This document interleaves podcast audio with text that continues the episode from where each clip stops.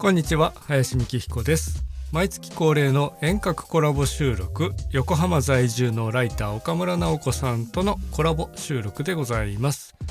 今月岡村さんからいただいたテーマは好きな植物は何ですかという感じだったんですが植物自体は好きなんですがどこか苦手意識のある林でございます。では本編をどうぞ。先月の分でちょっとお聞きできなかったところで、まあ、自分が今朝ドラの「らんまん」を非常に楽しく見ておりましてですごい植物がたくさん出てくるので自分もあんまりこう今までは思い出してなかった植物とかをよく見るようになった時にあ子供の時はこうだったなとかあ昔からこれ見てたなとかいろいろ思い出すことあったんですけれど林さんの植物体験みたいなのって子供の時とか今とかどんななのかなと思ってちょっと今回お聞きしてみようと思いました。はい。非常に乏しい植物体験。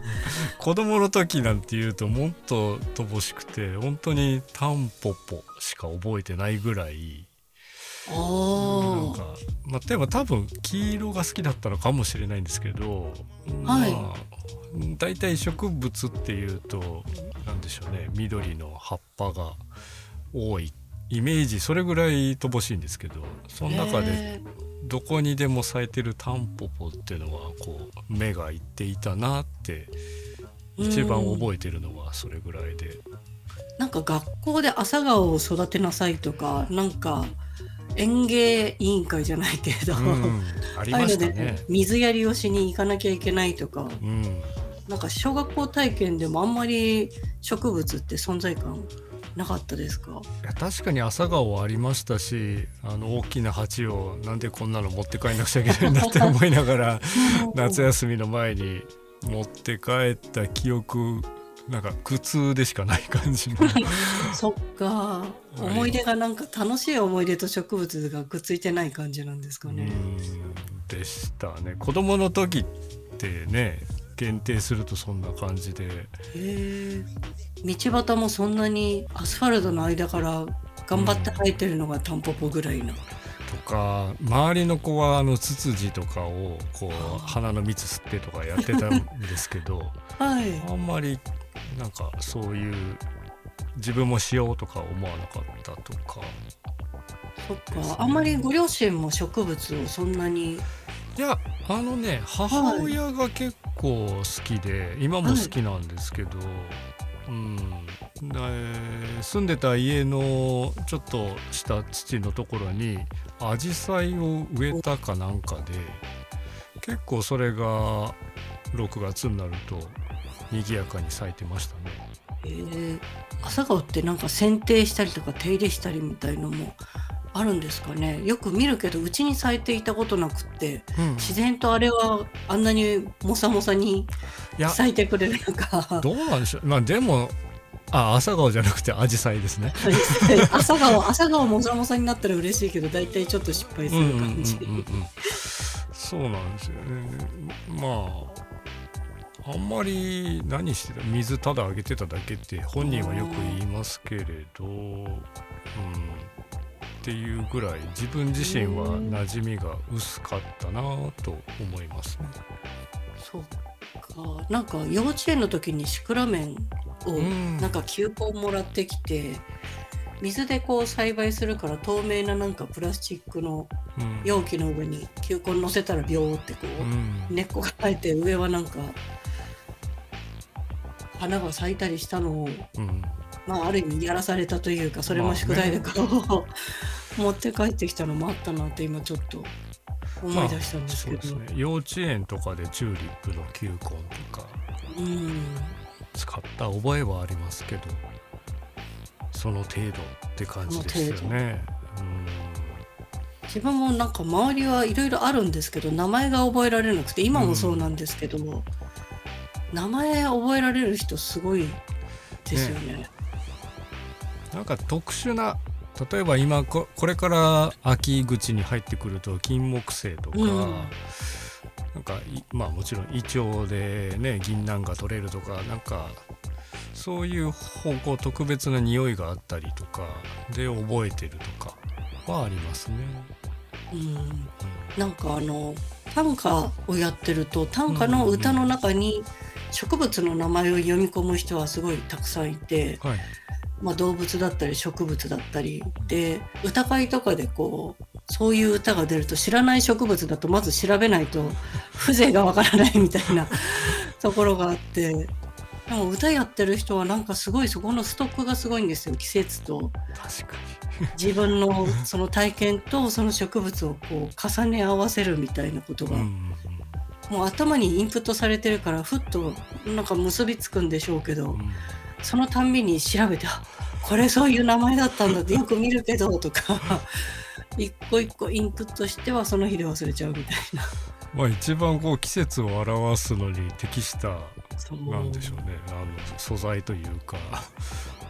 だからなんかパッとそれをこう暗唱できる人とかなんかそういう読み込まれた歌こういう歌もこういう歌もありましたよねえー、そうなんだとかなんかこう植物を植物だけじゃない役割として見ることが大人になってちょっと増えたところがあります。確か教養を図るものなんだと思って 恐ろしい植物。に そういうとちょっとまた恐怖感が増えますけれど。そうそうなんですよね。大人になって山登りとかされたら子供の時よりは大人の方がもっとなんか仲良くなってる感じはあるんですか？いやまあ確かにその目は行くしやっぱり同じくあの気にはなるんですよ。この赤いのなんだろうなとか。あまり街中で見ないなとか。うんうんなんかその時にやっぱり名前を知りたいけどやっなんでしょうね本とか図鑑とか持っていけないしっていう時に最近はそれを写真撮って後で調べるとかいうのが多いですね結構。うんなんかハーブとかをどうっていうのもはいはい。あの事前の。そうですね、はい。ハーブはね食べられるっていう意味でねあ やっぱりなんか機能性を求める感じですかね。食べられるそうですよねなんか見ててもいいしもちろん育てるのも簡単なのもあるんですけれどはい。一番一番最初はローズマリーだったのかな別にそれは食べる目的じゃなかったんですけど はい。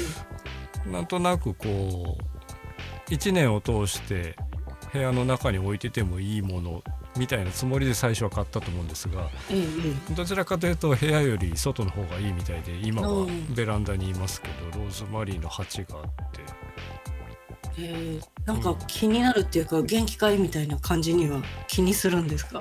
あしますね。でもやっぱ季節の入れ替わりかな。たまに黄色くなっててうんあれ枯れてるなとか思うといろいろ調べるとどうやら日照不足と日照不足と風通しが悪いとかそんなことが書いてあったりしてはい。あと普通に何でしょう冬毛夏毛じゃないけどええ若干こう入れ替わるというかいうそういうタイミングもあるみたいなことが、まあ、どこまで本当かちょっと分かってないんですけどああ、じゃあ通年生えるんですね。通年生えてます。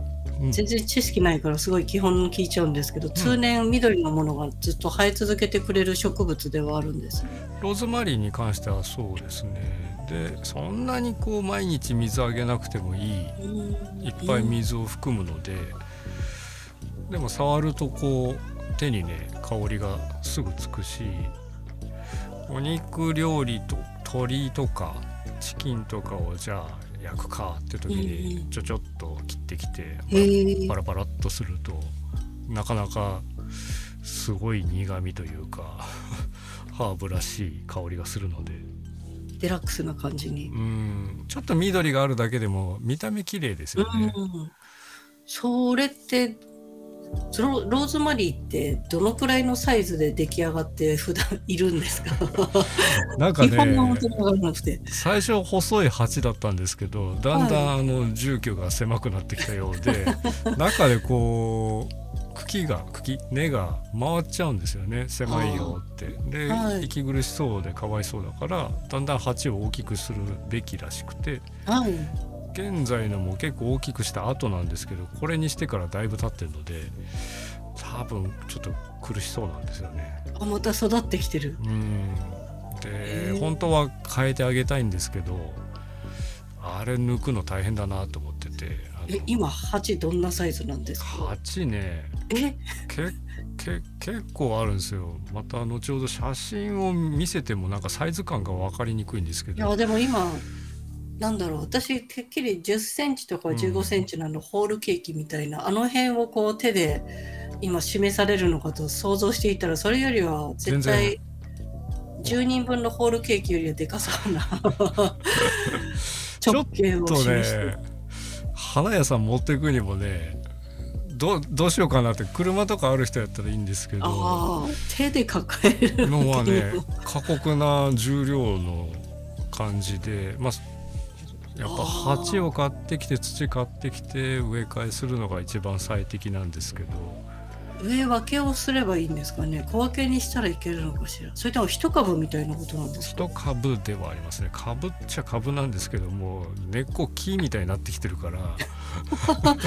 すごいですね。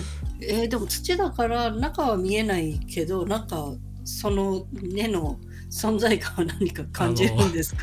一番下に穴開いてるじゃないですか水はけの、はいはいそそこからあの若い白い根っこがもうちょろちょろちょろって出てきてて、苦しいですって感じで。うん、ごめんねって思ってるので ちょっとねこのシーズンぐらいで植え替えてあげたいなっては思ってますが。でもそれ伸び伸びにするほどでかくなるわけですね。うんで上は切ってんですよ結構、はい。ちょこちょこっと。剪定というか。なので上は空いてるんですけど下がねパンパンになってると思うんで。へえ意外。上と下なんかバランス取れてそうだけど下少なくなったら上少ないとか上少なくなったらうん。下少ないとかになるのかと思いきや。なんかねちょっとメンテナンスしてあげたいとは思っていますが、うん、でもすくすく育ってるということで良いニュース。まあねちょうど今ぐらい真夏はねやっぱ苦しそうだったんで はい。ちょっとへなって。うん日陰のところに移動してなるべく日が当たらない場所で置いといたんですけど、はい。うんまた元気になってくる予定。多分冬場の方が。うちのなんかいろいろローズマリーにももちろんですけど種類があってはい。うんなんだろうオイルが取れるやつもあるし花が咲くやつもあるしああ、そっか。食べるのとか何か抽出するのって違うんですね。また違うとは思うんですけどなんかうちのもどうどういう種類なんだろうって思いながら意外とこの街中でなんでしょう交差点とかのなんちゅう縁石というか、うん。たまにそこに土があって、はいぞ増加かなって思ったら野生のローズマリーでもっさもさなんですよ。へえ。ええ。で触るとああ確かに同じような匂いがするし紫のちっちゃいね可愛い花が咲いててあ綺麗だなって思うんですけどはい。うノラローズマリー。ー、うん、うちのとは違うなと咲かないなと思ああ、そっか。う花は咲かない葉っぱだけの植物なんですん、ね。そうですねへえ。ローズマリー以外にもなんか育っている鉢とかたくさんお持ちなんですか？大体毎年なんですけどこれ一年草なんですけどバジル。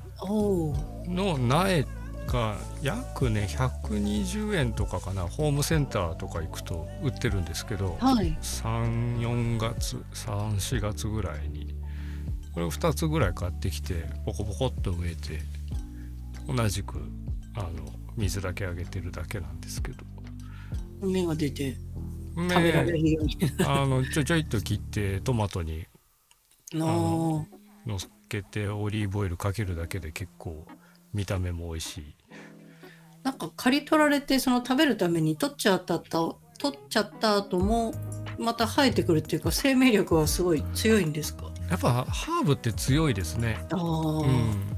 すごく。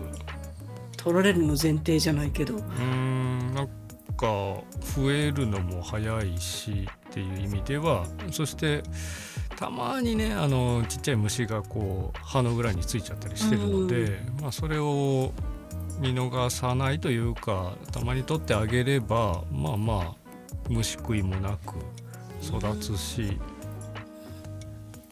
便利ではあります。そっか。今のは一年草っていうことは取り時が大体終わったらふーって言って枯れていっちゃう枯れちゃいますね。冬はね寒いとダメでバジルは。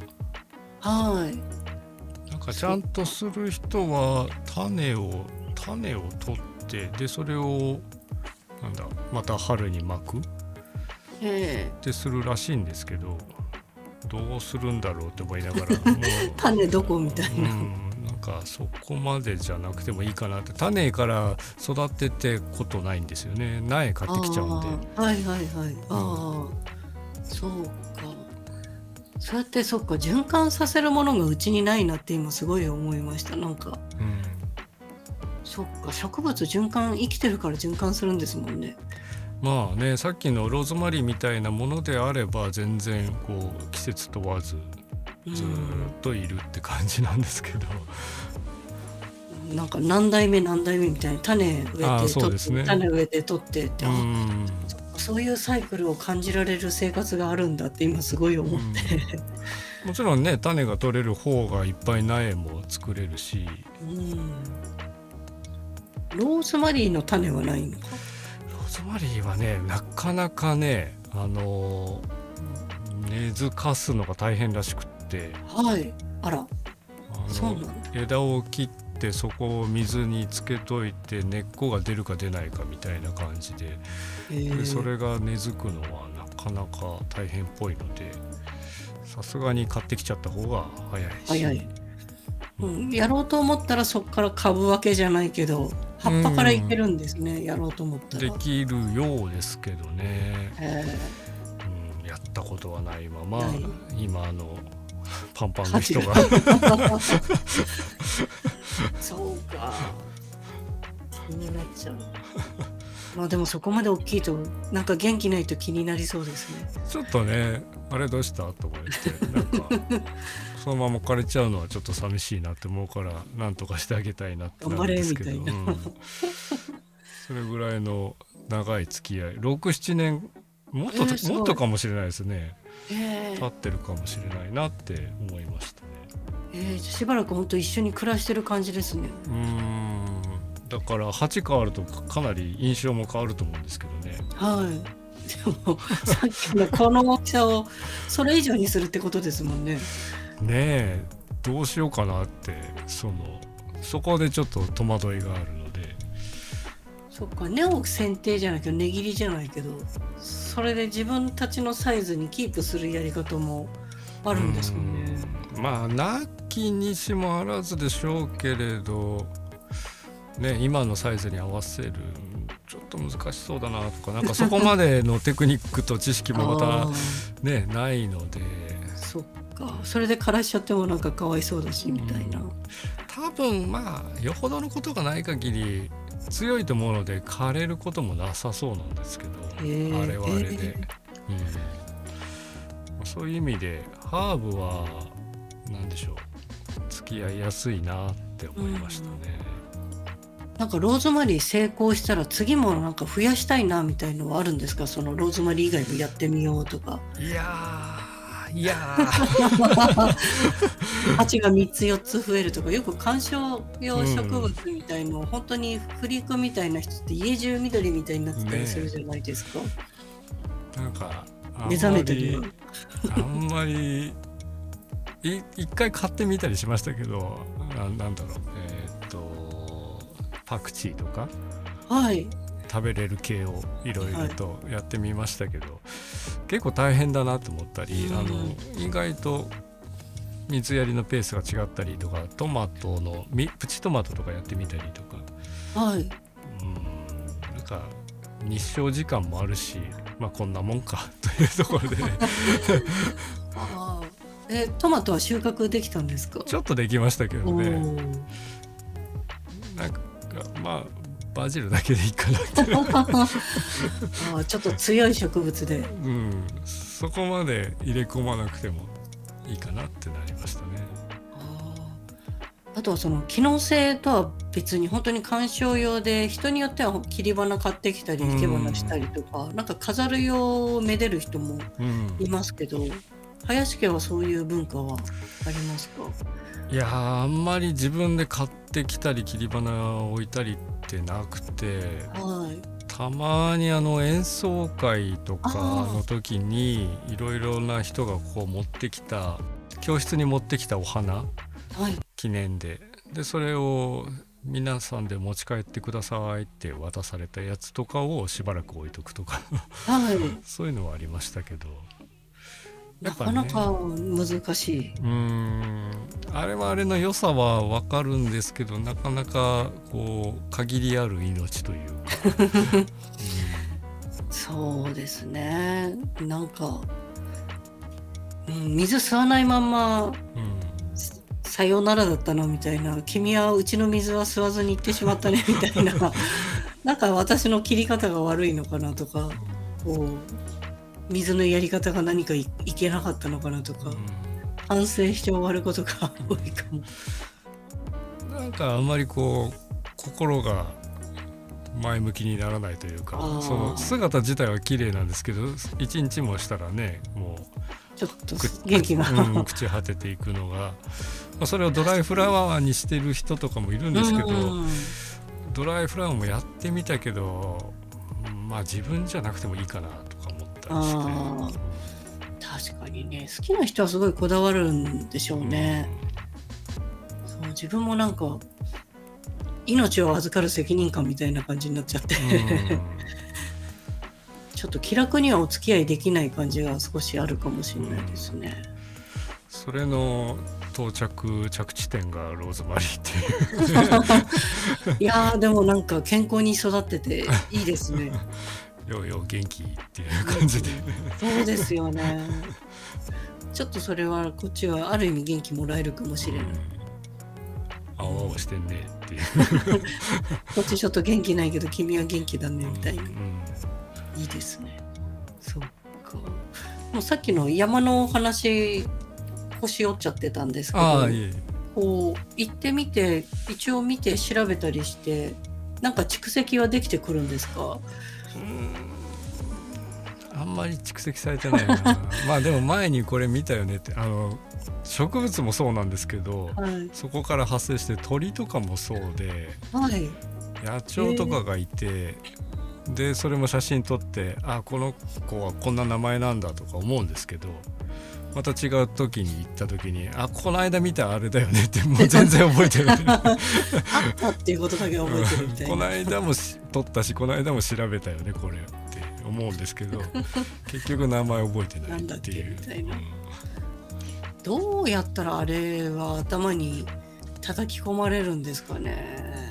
歌うね。読める人とかすごいなりたい気持ちはあるんですけど、うんルートが見えないみたいな。山だけ見えるんですけど、ん。途中の行き方が分かんないみたいな。うん。何が覚えるんだろう？なんかでもそうですね。安易に検索できるから良くないのかな、ああそうか。もうそれでうん。インスタントに納得しちゃうみたいな、うん。あこれは目白ですねとかそれで終わっちゃうっていうかね。うん、そこから深く入っていかないというかなんだろうちっちゃい時図鑑がうちにあって多分昆虫とか植物もあったかもしれないんですけどなんかあの図版のそういう図図鑑の探し方が下手くそなんですよ。なんかこう特徴を一応見てそれっぽいところを見ても行き着くことがまず少なくて多分そこがうんつまずきの最初だった気がして文字の辞書だと一発で行くじゃないですか。はいはいあれは気持ちいいんでしょうね、うんきっと自分にとうんうんって。なんかその図鑑の探せなさみたいのがなんか記憶に残っちゃって図鑑が苦手だなって今すごいうん思い出した気がします。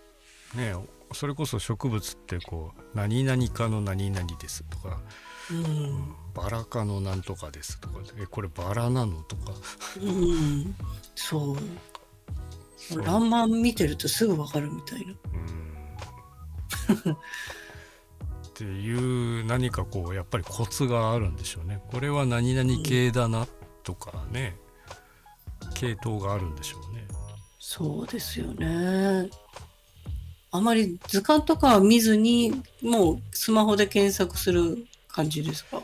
図鑑はねないですもんね手元に。ああ、うんなんか数年前にちょっと試みて例えばポケット図鑑みたいななんかこう、お散歩してる最中によく見る草花だけみたいなうん。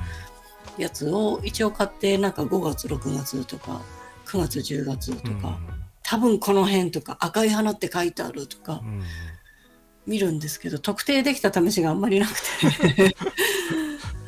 そこになんかないマイナーなものなのかそれとも私がまなんか見つけ方が下手くそで載ってるけどまだ行き当たってないのかうん答えが出ないままなんかもったいないから本だけあるんですけど、はいはい。うん。まあでも照らし合わせ、まあ、スマホの情報とそっちの本紙の情報うん。と付き合わせしたりするといいこともあるのかもしれないですけど、そうですよね。うん、あでも最近はあの私 Google Pixel 使ってるんですけど、はいあのスマホのカメラだとなんかレンズって言ってはい映したものを検索してくれる機能が最近ここ12年では普通についてて、うん本当に迷ったらっていうか本当に知りたいと思ったらうんちょっとずるい感じだけどそれ使うみたいな。いやあれはいいと思いますよ。あの別に iPhone というか iOS な人たちも使えるしまあ一回それで写真撮っといてリアルタイムじゃなくても、あの電波がない場合でも写真だけ残しとけば後で電波あるところで検索できるしとかあそれでさっき山で写真で撮っておくって言われてたんですそうね。なんですよ。結構そこでやってると時間食っちゃう場合もあるし休憩時間だったらいいんですけどうん、あー気になるけどなんだかまだ分かんないけどこのルートの途中は厳しいみたいな。じゃあ降りてからあの茶屋で調べるかとか。パシャッと撮っとく取っといみたいな。て帰りの電車であああれだったとか、ああ、うん。まあ、分かるとちょっとすっきりはしますよね。うん。そうそれをなんか手で写したり書き写したり名前を何か刻み込む作業をした方がいいんですかね？でしょうね多分ね。やっぱり写真撮って「なんとかです」って名前だけ飛び込んでくるから分かった気になるけど何も使ってないですからね。うん。指とかうん。感覚的なものを。そうですよね。なんか調べたらもったいないから取っときたい気持ちあるけど。うん本当は頭の中に取っとくのが一番なんでしょうけどやっぱどっか手書きかうんせめてメモるぐらいはしといても。まあさっきのなんでしょうお散歩日記じゃないですけど今日の何時頃に見つけた黄色いやつで名前書いて ちょっとだけこあうひょろひょろっと絵を描いてそうするとちょっと動かすしあもう一回刻まれるみたいな。しそれが例えばネットのノート的なものであればなんかウィキペディアみたいな 何かを引用してきてとかああさっきの岡村さんのこれを使った歌を引用してくるとかそうですよね。そっかストックすればいいのかどっかに。うん無理やり情報を自分で集めてくるというか自分が理解する形になじませるというか。ああでもそれお散歩のしがいがあっていいかもしれないですね。なんか自分でこう調べるとなると大変だけど写真に撮って採取してくるみたいなうんうん方式にしてその採取をちょっと目的にしたら歩くのが楽しくなるかもしれなうんい。ちょっとね今までは真夏は厳しかったけど今からなら できるし。うん。なんか最近歩かなきゃいけないと思ってるんですけど真夏は無理だと思っていて、でも歩くモチベーションをどうしたもんかっていうのはちょっと悩んでたところなんですけど今のお話で道端のことからネタを拾えばうん意外と遠くまで行く気になるのではないかとうんちょっと思いました。とかさっきもちょろっとお話に出ましたけどあの野鳥も面白い季節に、うんあの飛び交うというか移動するからはい。でこっから木があの落ちて枯れ木になってくると姿が見えやすくなってくるので。ああ、そうか。はい。止まってても見えるみたいな。だから冬の方があの鳥好きの人にはシーズンみたいですね。見えるから。見えるから。ええ あのあそっゴーグルじゃないや双眼鏡をって。ええあれは鳴き声とかもセットで覚えた方がいいんですかね。覚えてるんでしょうね すごくねそういう博物館じゃないけれど昆虫館みたいなそういう野鳥の情報山の中にもそういうのがあってこの山にいる野鳥のあ地図みたいのがあったりして、はで大体何月ぐらいにこんなのが来るよっていう大きい看板が立ってたりしてあ、はいはい。でこんな鳴き声とか、うん、あったりしますね。